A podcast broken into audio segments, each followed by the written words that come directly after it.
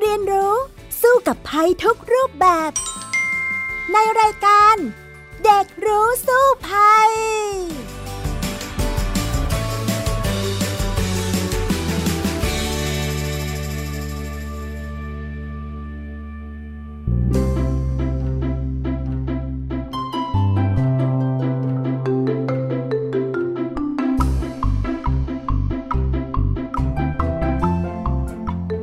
สวัสดีค่ะวันนี้มาพบกันเช่นเคยกับดิฉันดารินกำเนิดรัตน์ในรายการเด็กรู้สู้ภัยนะคะและน้องคนหนึ่งที่จะมาร่วมพูดคุยกันในวันนี้ก็คือน้องฟินิกซ์สุภาพบงกตวอล์คเมอร์นั่นเองสวัสดีค่ะสวัสดีค่ะค่ะสำหรับวันนี้นะคะเรื่องที่เราสองคนจะมาคุยกับคุณผู้ฟังก็คือเรื่องของอาหารการกินบ้างนะใช่ค่ะซึ่งมันอาจจะมีพิษอร่อยแต่มีพิษอร่อยซ่อนพิษเลยค่ะอืมมันก็คืออะไรนะคะฟินิกซ์กลอยค่ะเอ๊ะกลอยทำไมฟีนิกซ์ถึงสนใจเรื่องกลอยขึ้นมาล่ะคะวันนี้อันนี้บางคนอาจจะรู้จักหรือว่าไม่เคยได้ยินมาก่อนนะคะค่ะก็ฟีนิกซ์เองก็ตอนแรกที่เห็นว่ามันมีพิษในช่วงฤดูฝนเนี่ยก็สงสัยเหมือนกันว่ากลอยคืออะไรก็หันไปถามคุณแม่คุณแม่ก็บอกว่าเออตอนเด็กๆยายเคยเอามาให้ดูนะแต่เขาบอกว่าอย่ากินเลยเดี๋ยวโดนพิษอืมอ่ะก็เลยสงสัยว่าเอ๊ะกลอยแบบเนี้ยเขาเอามาทำขนมหวานอะไรพวกเนี้ยค่ะค่ะมันมีพิษด้วยแล้วมันเป็นยังไงคะทำไมเขาถึงห้ามกินช่วงหน้าฝนอะไรแบบนี้อ่าจริงๆแล้วคนไทยก็มีอาหารหลายอย่างเหมือนกันที่มีพิษแต่ก็อยากจะกินเพราะว่ามันอร่อยนะอย่างเช่นกลอยอย่างเช่นแมงกระพรุนอ่ะฟินิกเคยกินไหมแมงกระพรุนไม่เคยค่ะเอ้าจริงๆเหรอไม่รู้ด้วยว่าแมงกระพรุนก็กินได้โอ้แมงกระพรุนนี่ทานได้สิในเย็นตาโฟไงก็จะมีแมงกระพรุนอยู่เคยทานไหมอ๋อไม่เคยค่ะอ่ามันจะเป็นมันจะเป็นแบบยึกหนึบๆหน่อยนะกรอบๆหน่อยอร่อยมากแต่ว่าจริงๆแล้วอ่ะแมงกระพรุนน่ะมีพิษทุกตัวมีพิษแต่คนไทยเราเก่งไหมล่ะสามารถเอาพิษออกได้หรือว่าแมงดาทะเลอย่างเงี้ยค่ะมันก็จะมีชนิดที่เป็นพิษกินไม่ได้ก็ยังจะเอาไข่เข้ามากินจนได้สุดยอด มันหลายอย่างเหลือเกินที่คนไทยเนี่ยสามารถหาวิธีการเอาสิ่งที่มันอร่อยแต่มีพิษมาทำให้มันปลอดพิษแล้วก็รับประทานได้แต่จะปลอดพิษจริงไหมสำหรับกลอยเนี่ยเดี๋ยวไปคุยกันเลยนะในช่วงรู้สู้ภัยค่ะช่วงรู้สู้ภัยมาช่วงรู้สู้ภัยกันแล้วนะคะวันนี้มาคุยกันในเรื่องของของกินของกินชนิดนี้ก็คือกลอยนั่นเองล่ะค่ะใช่ค่ะก็ฟินิกสงสัยค่ะว่ากลอยมันเป็นยังไงคะทำไมถึงมีคนนำมารับประทานจริงๆแล้วเนี่ยพี่ดารินเองอ่ะก็ไม่เคยทานกลอยมาก่อนเหมือนกันนะแต่ว่าก็ไปหาข้อมูลมาค่ะคุ้นๆหูคุ้นๆตาว่าตามต่างจังหวัดนี่เขาจะมีกลอยอยู่หลายๆพื้นที่แล้วก็เอาไปทำอาหารได้หลายๆอย่างเหมือนกันน่าสนใจดีจริงๆแล้วกลอยอ่ะเป็นพืชล้มลุกชนิดหัวค่ะมันจะมีหัวอยู่ใต้ดินนะโดยจะนิยมกินกันมาตั้งแต่สมัยโบราณเลยในประเทศไทยเราเนี่ยพบตามป่าเบญจพรรณที่ค่อนข้างโปร่งค่ะโดยเจ้าหัวกลอยเนี่ยจะฝังอยู่ใต้ดินตื้นๆและภายในหัวเนี่ยมันจะสะสมแป้งชั้นดีเลยคนชนบทหรือว่าคนที่อยู่ในป่าเนี่ยก็ชอบจะขุดหัวกลอยเนี่ยมาต้มกินซึ่งบางครั้งก็หุงรวมกับข้าวเลยนะส่วนคนในเมืองเนี่ยเขาก็จะพัฒนาขึ้น อ, อีกนิดนึงในเรื่องของการปรุงอาหารนะโดยเอามาปรุงหลายรูปแบบเลยเป็นขนมก็คือกลอยคลุกน้ำตาลกับมะพร้าวนึ่งกับข้าวเหนียวมูนข้าวเหนียวกลอยหน้าสังขยาหั่นเป็นชิ้นบางๆแล้วไปชุบแป้งทอดกินแบบกล้วยแขกหรือว่าทำเป็นกลอยบดกลอยแผ่นข้าวเกลียบกลอยบัวลอยกลอยโอ้โหเยอะมากเลยหลายกลอยมากทีเดียวนะคะใช่ค่ะแสดงว่าแบบนี้มันก็ต้องมีประโยชน์อยู่ด้วยใช่ไหมคะใช่ค่ะจริงๆมันก็เป็นคาร์โบไฮเดรตชั้นดีนะคนโบราณเนี่ยเขาบอกว่าสมัยแต่ก่อนมีศึกสงครามหรือสมัยสงครามโลกอย่างเงี้ยข้าวมันก็มีน้อยขาดแคลนใช่ไหมเขาก็จะเข้าป่ากันไปขุดหัวกลอยนี่แหละเอามากินแทนข้าวได้เพราะว่ามันก็เป็นคาร์โบไฮเดรตแหละเป็นเหมือนกับหัวมันนี่แหละอ่าทานได้แล้วก็อร่อยดีเหมือนกันค่ะอ๋อมันมีกี่ประเภทคะพี่ดารินจริงๆมันก็มีหลายแบบเหมือนกันนะทั้งกลอยมันกลอยข้าวเหนียวกลอยข้าวเจ้ากลอยหัวกลอยนกทั้งหมดในประเทศไทยนี่สามสิบสองชนิดค่ะส่วนใหญ่เจอทางภาคเหนือภาคอีสานนะ แล้วก็จะพบมากในช่วงฤดูฝนไปจนถึงฤดูหนาวเลยชาวบ้านเนี่ยเขาก็จะแบ่งง่ายๆแล้วกันแบ่งเป็นสองอย่างก็คือกลอยข้าวเจ้าจะเป็นแบบเถาแล้วมีก้านใบสีเขียวมีเนื้อสีขาวนวลเนื้อหยาบกว่ากลอยข้าวเหนียวอีกอย่างคือกลอยข้าวเหนียวเถาเขาสีน้ำตาลอมดำค่ะแล้วก็มีสีเหลืองอ่อนถึงเหลืองเข้มออกแนวสีทองๆหน่อยนะคะแล้วก็เนื้อเขาจะเหนียวแล้วก็รสชาติดีกว่ากลอยข้าวเจ้าค่ะซึ่งกลอยข้าวเจ้าเนี่ยมันจะเนื้อมันจะซุยๆอ่ะอ่าอันนี้ก็ไม่เคยกินนะเขาว่ามาอย่างนั้น แล้วชาวบ้านหรือเกษตรกรก็เลยนิยมกินกลอยข้าวเหนียวมากกว่ากลอยข้าวเจ้านั่นเองแต่ว่ามันก็มีพิษด้วยนะคะน้องฟีนิกซ์ฟังแล้วก็อยากลองกินเหมือนกันนะคะค่ะแล้วสารพิษในกลอยนี่มีอะไรบ้างคะพี่ดาดินอ่าจริงๆแล้วเนี่ยมันจะมีสารพิษแฝงอยู่ในหัวกลอยทุกหัวแล้วค่ะอ่าคนที่นิยมเอามาทำเนี่ยเขาก็จะต้องทำการล้างพิษมันออกก่อนแล้วค่อยเอามาทำโดยการเอามาทำอาหารเนี่ยก็จะเอามานึ่งกับข้าวเหนียวบ้างทำแกงบวชหรือว่าทอดเหมือนกับถั่วลิสงชุบแป้งทอดอย่างเงี้ยทำได้หลายเมนูเลยซึ่งเขาบอกว่าถ้าหากว่าแพ้หรือว่าล้างพิษออกไม่ดีเนี่ยนะมันก็จะทำให้เกิดพิษให้เราท้องเสียทำให้คลื่นไส้อาเจียนได้นะคะซึ่งสารพิษที่มันอยู่ในหัวกลอยนั้นน่ะมีชื่อว่าไดออสคอรีนค่ะซึ่งพิษเนี่ยมีฤทธิ์กดประสาทส่วนกลางซึ่งประสาทส่วนกลางก็มีผลต่อการใช้ประสาทสัมผัสทั้งหมดก็คือตาหูจมูกลิ้นนั่นเองนะคะดังนั้นเวลาคนที่กินกลอยที่มีสารพิษเข้าไปจะมีอาการคือคันตามปากตามลิ้นตามคอคลื่นไส้อาเจียนก็เพราะว่าประสาทส่วนกลางเนี่ยบีบหัวใจทำให้เมา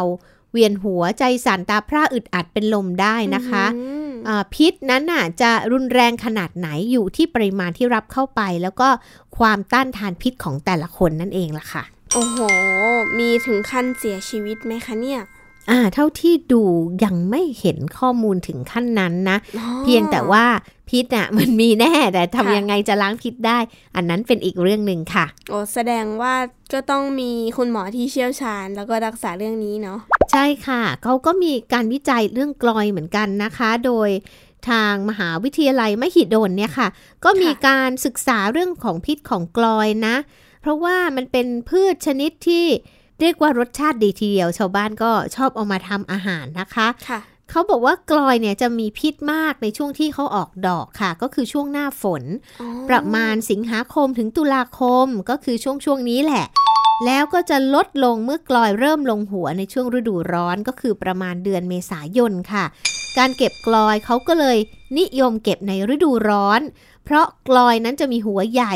โผล่พ้นดินแล้วก็เถาแห้งตายแล้วก็ทำให้เก็บง่ายกลอยที่เราทานก็มีสองอย่างที่บอกแล้วก็คือกลอยข้าวเจ้าแล้วก็กลอยข้าวเหนียวนั่นเองแต่ถามว่ารสชาติข้าวเหนียวดีกว่าใช่ไหม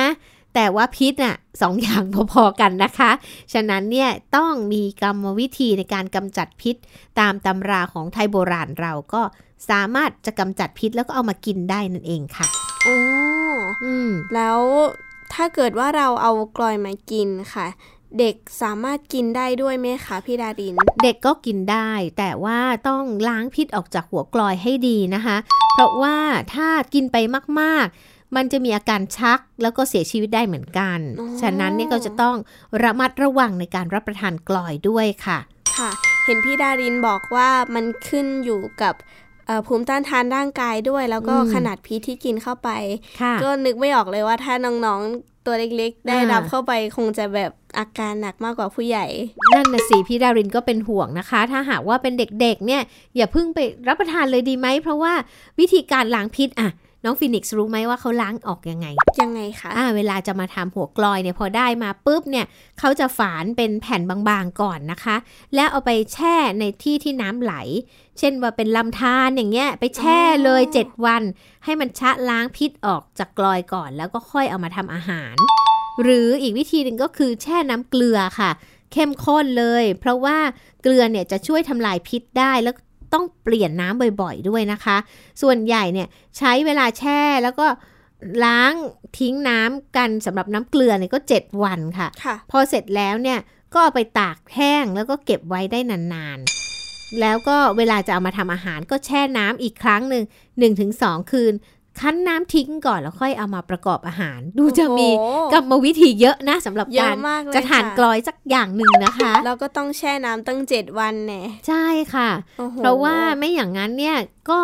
จะได้รับพิษสารไดออสคอรีนเข้าไปการที่เราแช่น้ำแล้วล้างพิษได้ก็เพราะว่าเจ้าสารตัวนี้มันละลายได้ดีในน้ำฉะนั้นเนี่ยเขาก็เลยต้องทำอย่างนี้แหละคือปอกเปลือกฝานบางๆแผ่นบางๆเอาไปแช่น้ำเพื่อให้มันออกจนกว่าจะหมดแล้วค่อยเอามาทานได้ต้องใช้เวลานานอยู่เหมือนกันนะคะค่ะใช่ค่ะอย่างเมื่อกี้นะแอบสอบถามพี่หมิวนะโปรดิวเซอร์ของเรานะคะพี่หมิวบอกเคยทานกลอยเพราะพี่ดารินก็ไม่เคยทานนะพี่หมิวบอกว่ามันอร่อยนะมันคล้ายๆมะพร้าวนะใช่เออพี่ดารินฟังแล้วก็อยากชิมเหมือนกันนะคะเนี่ยใช่ค่ะค่ะแล้วถ้าเกิดว่าต้มในน้ำร้อนเนี่ยค่ะพิษมันจะออกได้ไหมคะจริงๆเนี่ยมันจะออกเมื่อมันละลายน้ำฉะนั้นเนี่ยเขาไม่ได้บอกให้ต้มเขาแค่เขาแค่บอกว่าให้ผ่านน้ำเยอะๆให้มันละลายน้ำออกแล้วก็เปลี่ยนน้ำบ่อยๆแล้วเสร็จแล้วเราก็ค่อยเอามาปรุงอาหารแบบนี้ก็จะเป็นการปลอดภัยกับร่างกายมากกว่านะคะแต่ถ้าหากว่าทานกลอยไปแล้วเอ๊ะเรามีอาการอะไรขึ้นมาเนี่ยก็คิดว่าพบแพทย์จะดีกว่านะแล้วก็บอกด้วยว่าหนูไปทานกลอยมาค่ะอะไรแบบนี้คุณหมอก็จะได้รักษาได้ถูกต้องนะคะอืมแล้วอย่างนี้เราจะรู้ได้ยังไงคะว่าเออเราแพ้พิษของกลอยแล้วนะถ้าเกิดว่าเราเพิ่งกินไปอืมเขาก็บอกว่าคนที่ทานกลอยไปแล้วรับสารพิษเข้าไปเนี่ยก็อาการอย่างที่บอกว่าจะเริ่มมีคันๆปากลิ้นคอหายใจไม่ค่อยจะออกแล้วก็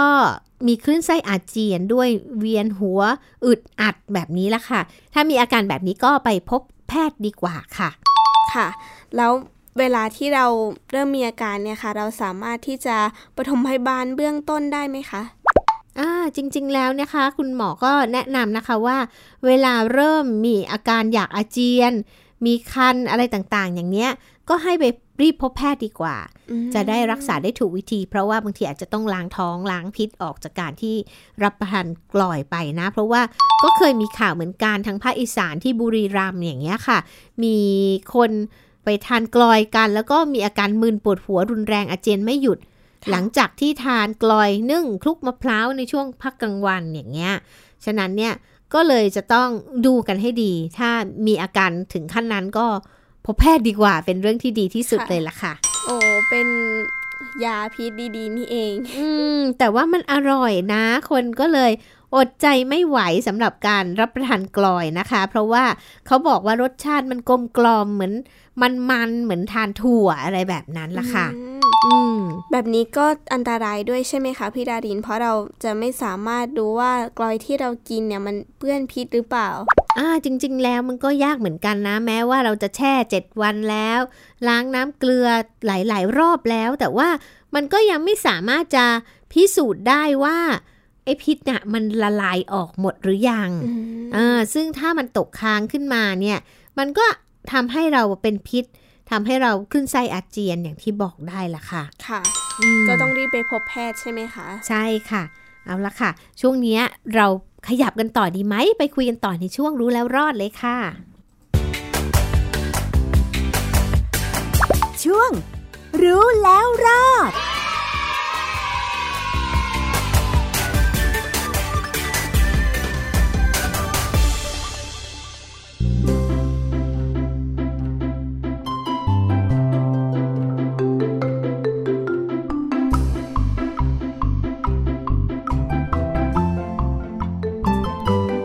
ค่ะมาช่วงรู้แล้วรอดกันแล้วนะคะเมื่อกี้คุยกันเรื่องกลอยไปเยอะแล้วใช่ค่ะอ่าคือจริงๆแล้วสรุปว่ากลอยนี่นะมันก็มีพิษแต่ถ้าทำให้ดีล้างพิษออกให้ดีก็ทานได้อร่อยดีแล้วก็คนก็นิยมรับประทานด้วยในภาคเหนือแล้วก็ภาคอีสานนะคะค่ะพูดถึงเรื่องอาหารมีพิษแล้วก็มีอย่างอื่นอีกใช่ไหมคะอืม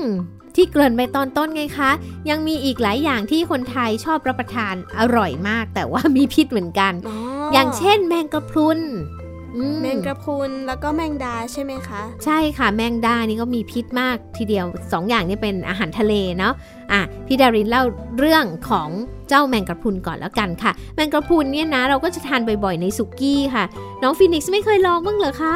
ไม่เคยลองนะคะพี่ดารินเคยลองหรือยังคะโอ้ลองบ่อยมากเลยพี่ดารินชอบมากค่ะเอ้ยมันก็จะรสชาติคล้ายๆเรากิน เห็ดหูหนูขาวหนูเคยทานไหมเคยค่ะอ่ามันจะกรอบยิ่งกว่านั้นแล้วก็มันก็จะมีความกรอบกรอบมีความกรุบกรุบอร่อยอร่อยต้องลองทานดูนะแต่ว่าเจ้าแมงกระพรุนเนี่ยค่ะจริงๆแล้วเวลาอยู่ในทะเลเนี่ยเขาบอกว่ามันจะมีหลายพันมากเลยแต่ทุกพันน่ะมันจะมีเข็มพิษอยู่เข็มพิษของเขาอ่ะมันก็จะอยู่ที่ตรงกระดองของเขาคือตัวมันจะเป็นกลมๆใช่ไหมแล้วข้างล่างมันก็จะเป็นหนวดหนวดเนาะอ่าแต่เข็มพิษน่ะมีทั่วตัวเลยฉะนั้นเวลาเราไปทะเลน้องฟินิกเคยเห็นไหมว่ามันมาติดอยู่ที่ชายหาดอย่างเงี้ยค่ะอืมอย่าไปจับเล่นเพราะว่าตอนเด็กๆอ่ะพี่ดารินเคยเจอแล้วอุ๊ยอยากจับเล่น พี่ดารินทำยังไงคะพี่ดารินล่ะคะก็รู้นะซนไงรู้ว่ามันมีพิษแต่อยากเล่นก็เอาไม้ไปแย่มันเล่นค่ะ oh. เออเอาไม้มันแย่มันเล่นเอาไปใส่ในทะเลเหมือนเดิมแล้วตัวเองก็ลงไปเล่นน้ำทะเลพอสักพักตัวเองก็คันเป็นพิษ เจ็บค่ะก็เลยต้องขึ้นมาซึ่งวิธีล้างพิษสำหรับคนที่โดนแมงกระพรุนนะคะเขาก็ชาวบ้านเขาก็จะใช้ผักบุ้งทะเลขยี้กับแผลให้อะไรอย่างเงี้ยค่ะบางคนเขาก็บอกว่าให้ล้างด้วยน้ำส้มสายชูอะไรแบบนี้หรือว่าน้ำเปล่าก็ได้เนาะ mm-hmm. ก็จะสามารถล้างเจ้าพิษออกได้นะคะสำหรับแมงกระพรุนแต่ทีนี้เชื่อไหมว่าคนไทยเราก็เก่งไงก็ยังคงสามารถเอาเจ้าแมงกระพรุนที่มีเข็มพิษทั่วตัวนั้นมากินได้โอ้โหอร่อยด้วยนะคะอ่าเขาก็ไปจะตักมานะคะก็ไปจับมาจากทะเลไปตักมาแล้วเสร็จแล้วเนี่ยก็ใช้กรรมวิธีในการหมักค่ะหมักจนกว่าเข็มพิษทั้งหลายจะหมดแล้วก็เอามาล้างแล้วก็เอามากินได้ส่วนที่กินได้มันก็จะมีทั้งส่วนบนที่เป็นกลมๆอ่ะเป็นกระดองของมันนะอันนั้นก็เอามากินได้อร่อยมันก็จะเป็นแผ่นๆนะส่วนข้างล่างที่มันเป็นหนวดๆนะคะเขาบอกว่าส่วนข้างล่างเนี่ยมันก็จะถูกกว่าแต่คนไทยก็จะนิยมนี้เยอะกว่าเพราะว่ามันมันถูกไงแต่ข้างบนที่มันเป็นเรียบๆอะค่ะเขาบอกว่าส่งออกเลยทีเดียวนะอ่าเพราะว่าคนจีนคนญี่ปุ่นก็ชอบรับประทานแมงกะพรุนเหมือนกันอ๋ออืมฉะนั้นเนี่ย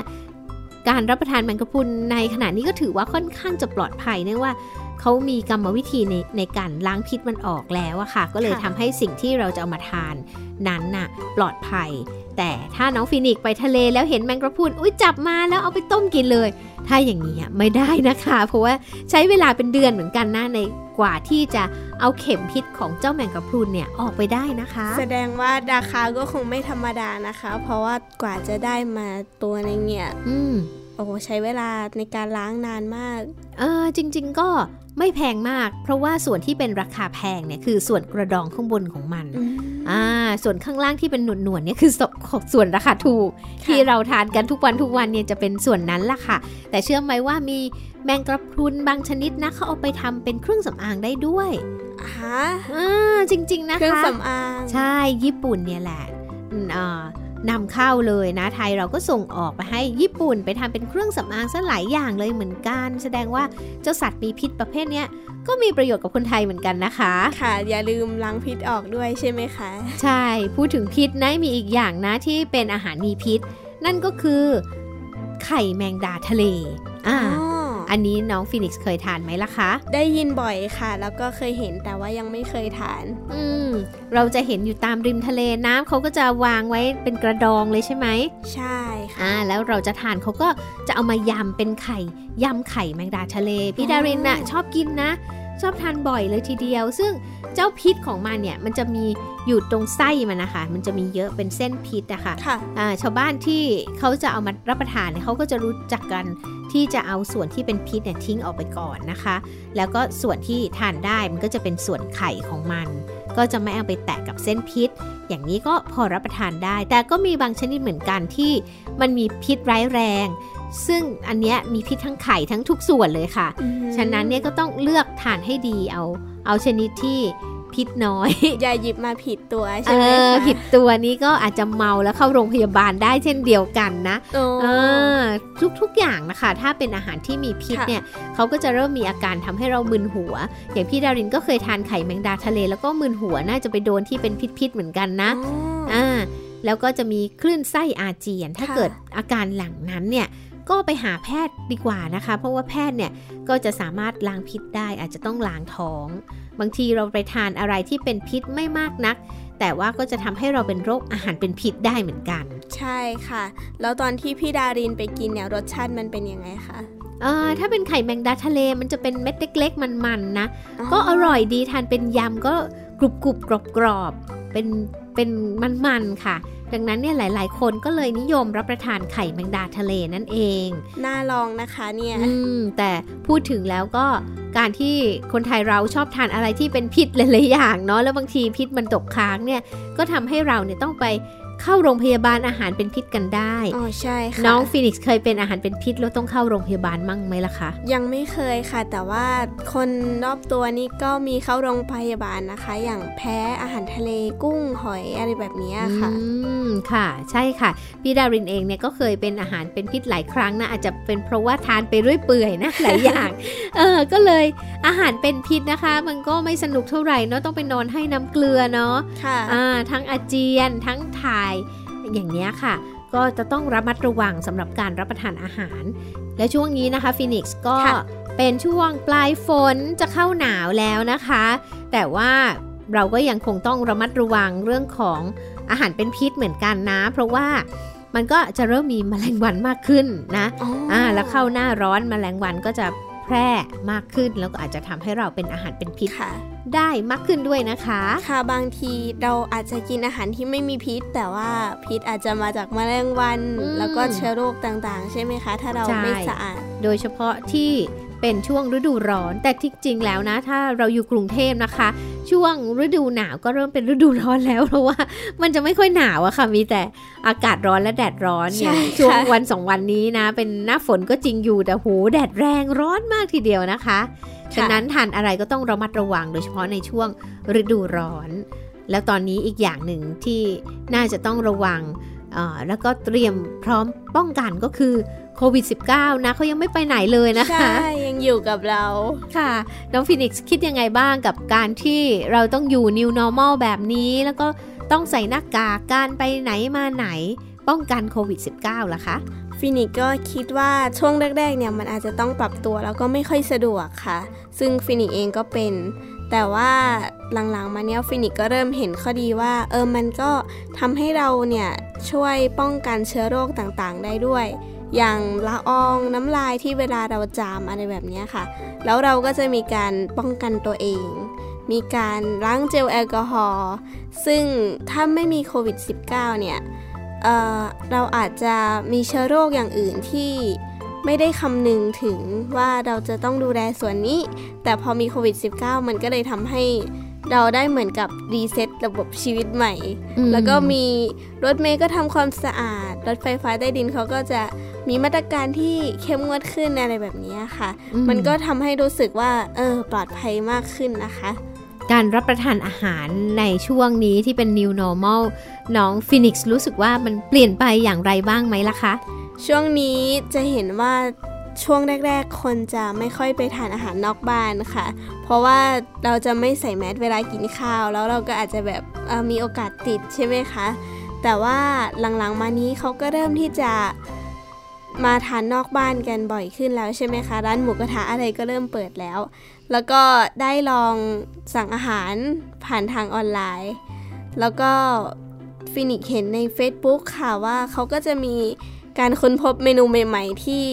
อยู่ในช่วงกักตัวค่ะซึ่งการที่เราไปทานอาหารนอกบ้านก็ทำให้รู้จักระวังขึ้นนะคะเพราะว่าเราไม่รู้ว่าใครจะติดโควิดมานั่งใกล้ๆเราบ้างค่ะใช่ค่ะช่วงนี้ก็ต้องระมัดระวังกันอย่างสูงในเรื่องของโควิด สิบเก้า ต่อไปเพราะว่าเขาก็เกรงกันว่าจะมีการระบาดรอบสองก็ไม่อยากจะถูกปิดอยู่บ้านล็อกดาวน์รอบสองแล้วนะคะฉะนั้นต้องร่วมด้วยช่วยกันในการป้องกันโรคแล้วก็อันตรายต่างๆที่จะอาจจะเกิดขึ้นได้นะแม้แต่ตอนนี้ไปทานบุฟเฟ่ก็ต้องใส่ถุงมือข้างนึงนะเพราะว่าเขาบอกว่า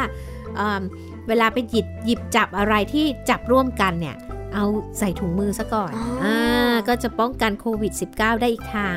ก็อยากให้คนไทยร่วมมือกันค่ะเพื่อที่จะทำให้เรานั้นปลอดภัยจากทุกอันตรายที่อาจจะเกิดขึ้น